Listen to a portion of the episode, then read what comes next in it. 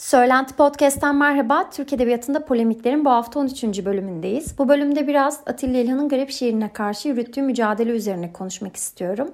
Eğer geçmiş bölümleri dinlediyseniz Atilla İlhan'ın ikinci yeniyle arasında geçen polemikten bahsettiğimi ve garip şiirine değineceğimi ifade ettiğimi biliyorsunuzdur. Eğer henüz dinlemediyseniz bu bölümden sonra onu da dinlemenizi öneririm. Garip akımı edebiyat camiasında anlam ve biçim açısından çok fazla eleştiriye maruz kaldı. Baktığımızda garip akımında gerçeküstücülük, varoluşçuluk, sürrealizm gibi etkilerin çok fazla olduğu söylenir. Garip akımı temsilcileri geleneksel şiir anlayışından uzaklaşarak bireysel konuları işlemeleri, bireyin olduğu her unsuru şiirlerine konu etmeleri ve açık bir şekilde eski olan edebi yapılara karşı çıkmaları, eski olan her şeyi yok sayma düşüncelerini açık bir şekilde paylaşmaları tepki almalarına neden oldu. Diğer bir neden ise günlük yaşayış ve şairanelik durumunun ortadan kalkmasını kendilerine bir ilke olarak kabul etmeleri ve bu yönde eser ortaya koymalarıydı. Garip akımı dili amaç değil araç olarak görür ve bu da şiir dilinin basit duruma gelmesi konusunda çok fazla tartışma yaratır. Onların benimsedikleri bu tutum ve ilke edebiyat dünyasında bir kesim tarafından alaya alınır Ayrıca sadece alay etmekle kalmazlar. Garip akımını yıkım olarak da adlandırırlar. Garip akımının temsilcileri bu eleştirilere yanıt verirler tabii ki. Melih Cevdet şiir yazma işini başta şakaya vurduklarını ve bunda çok eğlendiklerini dile getirir. Dünyayı şakaya aldıklarını ve daha sonradan gerçekten bir devrimci şiir yazdıklarının farkına vardıklarını ve alay edilmezse de hiçbir şey çıkarılamayacağını düpedüz alay ettiklerini söyler.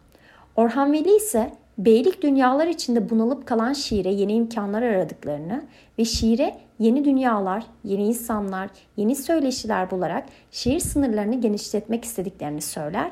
Bilinen sanatları köşeye bırakarak sanat dışında şiiri, şiir yapan başka özellikleri aradıklarını ifade eder. Onlar Türk şiir tarihinde yer almış bütün şiir hareketlerine karşıdırlar. Nazım'a karşıdırlar, Haşim'e karşıdırlar, toplumcu gerçekçiye karşıdırlar.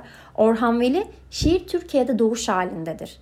Bugüne kadar hiçbir şekilde şiir yoktu ifadesini kullanır. Kendinden emin ve önceki dönemi silecek kadar eskiye olumsuzdur.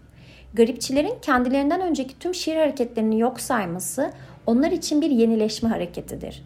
Bu benimsedikleri anlayışın geniş kitlere ulaşacağından da oldukça eminlerdir aslında. Garip akımını eleştiren isimlerden biri de tabii ki Atilla İlhan'dır.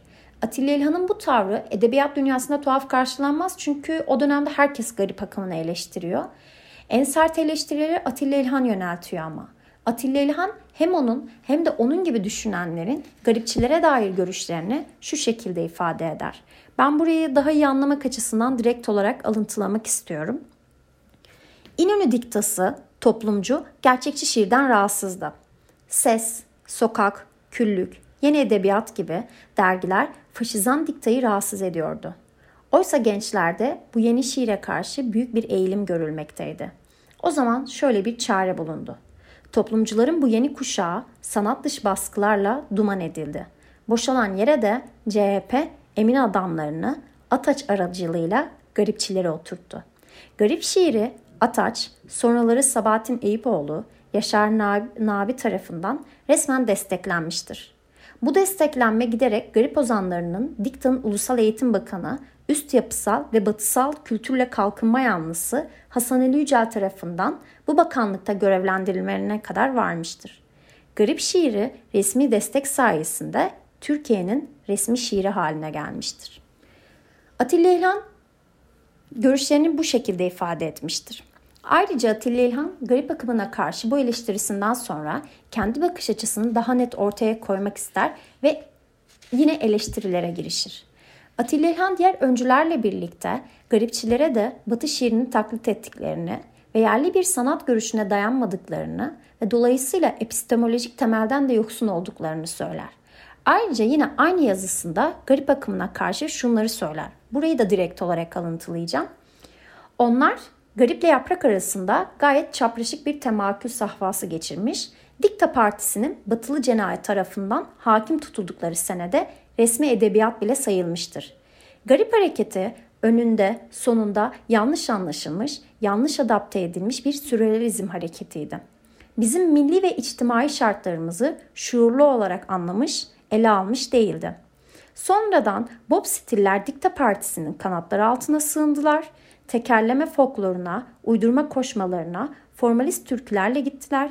Kendileriyle çeliştiler, kendilerini inkar ettiler. Bununla beraber şiiri Osmanlı yapmacığından, Alaturkalıktan kurtarmada çok emekleri geçmiştir. Unutulmaz. Fakat öbür yandan mefhuma fazla takılıp şairanilikten kurtuluyoruz diye tahribe, kısacası şiiri bir söz oyunu, bir espri seviyesine indirmeye gitmişlerdir. Bu sebepten şiir dünyamız şair olmayan bir sürü şairle dolmuştur. Bob Stiller şiirde ve sanatta yapmak istediklerini açık ve seçik bir şekilde açıklayamamışlardır. Sosyal izahları yoktur. Hatta doğru dürüst bir estetik izahları bile yoktur. Sadece form üzerinde bazı paradokslar yapmışlardır diyerek eleştirisini bu şekilde yöneltmiştir. Atilla İlhan'ın garip akımına karşı yürüttüğü mücadele, siyasi destek görüşü, toplumsalcılık ve milliyetçilik kavramlarından uzaklaşma, şairanelik yönüyle dilin araç olarak kullanımı, imge kavramının yokluğu çerçevesinde şekilleniyor aslında. Fakat baktığımızda Atilla İlhan evet şiirlerin toplumsalcı bir anlayış sürdürmüş. Fakat bazı yerlerde de bireyselliği yansıtan bir tutum sergilemiştir. Yani eleştirdiği noktalar aslında kendisinde de çok sık görülen şeyler. Toparlamam gerekirse öyle ya da böyle garip akımı Türk edebiyat dünyamızda sağlam bir yer oluşturdu ve bu hala böyle devam etmekte.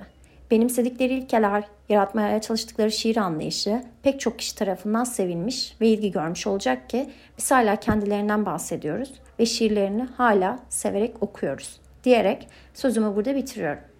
Beni buraya kadar dinlediğiniz için çok teşekkür ediyorum. Yorumlarınızı yahut varsa eleştirilerinizi bizimle paylaşabilirsiniz. Umuyorum ki başka bölümlerde yine yeniden görüşürüz. Şimdilik hoşçakalın.